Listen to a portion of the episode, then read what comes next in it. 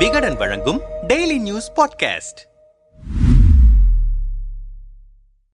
கிட்டத்தட்ட இருபத்தி ஐந்து ஆண்டுகளுக்கு பிறகு பிரம்மாண்ட மாநாட்டை எடப்பாடி அறிவித்ததும் கட்சியின் மொத்த நிர்வாகிகளையும் வேலை வாங்க தொடங்கினார் எடப்பாடி. உணவு வரவேற்பு என ஒவ்வொன்றுக்கும் ஒவ்வொரு குழுக்கள் என மொத்தம் ஒன்பது குழுக்களை அமைத்தார் எடப்பாடி. ஆனால் உணவு விஷயத்தில் மிகப்பெரிய விமர்சனங்களை சந்தித்து வருவதோடு அரசியல் ரீதியாக சில நல்ல வாய்ப்புகளை எடப்பாடி தவறவிட்டு விட்டார் என்கிறார்கள் அதிமுகவின் சீனியர்கள். தொடர்ந்து நம்மிடம் பேசிய சீனியர்கள் எடப்பாடி இடைக்கால பொதுச் செயலாளர் ஆனபோது ஓபிஎஸ் சசிகலா தினகரன் தரப்பினர் அதிமுகவில் சமூக ரீதியான பிளவை ஏற்படுத்த முயன்றனர். அதனால்தான் கட்சியின் சீனியர்களான திண்டுக்கல் சீனிவாசன் நத்தம் விஸ்வநாதன் ராஜன் செல்லப்பா செல்லூர் ராஜு உள்ளிட்டோர் தென் மாவட்டத்தில் குறிப்பாக மதுரையில் பொதுக்கூட்டம் நடத்த வேண்டும் என்று எடப்பாடியிடம் தெரிவித்தனர். ஆனால் அப்போது அதற்கு அவர் ஒப்புக்கொள்ளவே இல்லை. ஆனால் பொதுச் செயலாளர் ஆன பின்னர் மதுரையில் மிகப்பெரிய மாநாடு நடத்த வேண்டும் என்று எடப்பாடி தரப்பில் இருந்தே முன்மொழியப்பட்டது. அதன்படிதான் ஆகஸ்ட் இருபதாம் தேதி மதுரையில் மாநாடு நடத்த முடிவானது. இதைத் தொடர்ந்து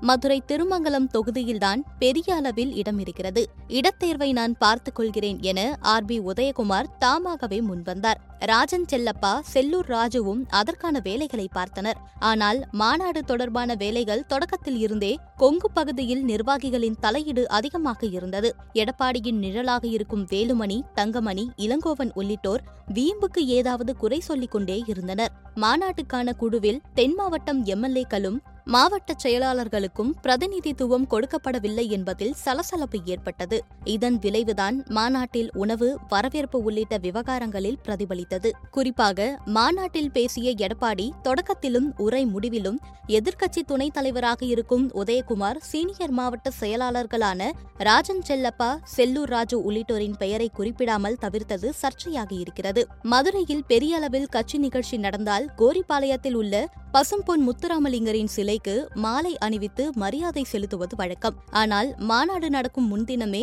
எடப்பாடி மதுரைக்கு வந்துவிட்டார். இது குறித்து அவரது தரப்புக்கு முன்கூட்டியே தெரிவித்தும் அதை அவர்கள் கண்டு கொள்ளவில்லை ஏற்கனவே பசும்பொன்னர் குரு ஜெயந்திக்கு எடப்பாடி நேரில் வராதது பிரச்சனையாக இருக்கிறது. ஓபிஎஸ் உள்ளிட்டோர் எடப்பாடி கட்சியை தனது சமூக ரீதியாக வழிநடத்துகிறார் என்று பேசி வந்தனர். அதை சரி செய்யவே மாநாடு மதுரையில் ஏற்பாடு செய்யப்பட்டது. ஆனால் அதை இந்த மாநாடு சரி செய்யவில்லை என்பதை தாண்டி விரிசலை விரிவுபடுத்தியிருக்கிறது என்றனர் விரிவாக இது ஒரு புறம் இருக்க எடப்பாடியின் பேச்சும் தொண்டர்கள் மத்தியில் பெரிய அளவில் எழுச்சியை ஏற்படுத்தவில்லை என்கிறார்கள். இது தொடர்பாக மாவட்ட செயலாளர்கள் சிலரிடம் பேசினோம். இந்த மாநாட்டின் நோக்கம் என்பது ஓபிஎஸ் திமுக பாஜக உள்ளிட்டவர்களுக்கு எடப்பாடியின் ஆளுமை மற்றும் கட்சி அவரது கட்டுப்பாட்டில்தான் இருக்கிறது என்பதை தெளிவுபடுத்த வேண்டும் என்ற நோக்கமும் அடங்கும். அது நினைத்ததை விட சிறப்பாகவே அமைந்துவிட்டது. அதே நேரத்தில் நாடாளுமன்ற தேர்தலுக்காக நிர்வாகிகளையும் தொண்டர்களையும் தயார்படுத்த வேண்டிய பொறுப்பு எடப்பாடியாருக்கு உண்டு என்பதை அவர் மறந்துவிட்டார்.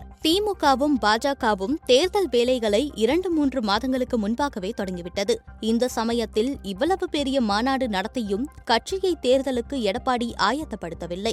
அவரது பேச்சில் தேர்தல் வாடையே இல்லாமல் பார்த்துக் கொண்டிருக்கிறார். எம்ஜிஆர் அம்மா மற்றும் தனது ஆட்சிக் காலத்தில் நிறைவேற்றப்பட்ட திட்டங்களை சொல்லியே நேரத்தை வீணடித்து விட்டதாகவே தொண்டர்கள் கருதுகிறார்கள். வெறும் பதினைந்து நிமிடம் கூட திமுக அரசின் ஊழல்களை பேசவில்லை. வழக்கமான அவரது அறிக்கைகளை தொகுத்தது போலவே அவரது பேச்சு அமைந்துவிட்டது உண்மையில் துரதிருஷ்டமானதுதான். பாஜகவுடனான கூட்டணி குறித்த தெளிவையும் அண்ணாமலையின் சர்ச்சை நடவடிக்கைகளுக்கும் முற்றுப்புள்ளி வைக்கும் விதமாகவும் பேசியிருந்தால் தொண்டர்களும் நிர்வாகிகளும் தேர்தல் பணிகளை செய்ய வழிவகை செய்திருக்கும். தலைமை தலைமையே தேர்தலுக்கு இன்னும் ஆயத்தமாகவில்லை என்பதுதான் அவரது பேச்சு காட்டுகிறது. இரண்டாயிரத்தி இருபத்தி நான்கு நாடாளுமன்ற தேர்தலுக்கு முன்பாகவோ அல்லது இரண்டாயிரத்தி இருபத்தி ஆறு சட்டமன்ற தேர்தலுக்கு முன்பாகவோ இனி இது போன்ற ஓர் மாநாடு நடத்த முடியாது. நல்லதொரு வாய்ப்பை எடப்பாடியே வீணடித்து விட்டார் என்றனர் யதார்த்தமாக. மதுரை மாநாடு மூலமாக அமைப்பு ரீதியாக நான் தான் அதிமுகவின் ஆளுமை என்பதை எடப்பாடி நிரூபித்து விட்டார் என்பது எந்த அளவிற்கு உண்மையோ மாநாட்டில் பேச வேண்டிய அரசியலை பேசாமல் தொண்டர்களை உற்சாகப்படுத்தாமல் கோட்டை விட்டு விட்டார் என்பதே யதார்த்த உண்மை என்கிறார்கள் அரசியல் பார்வையாளர்கள்.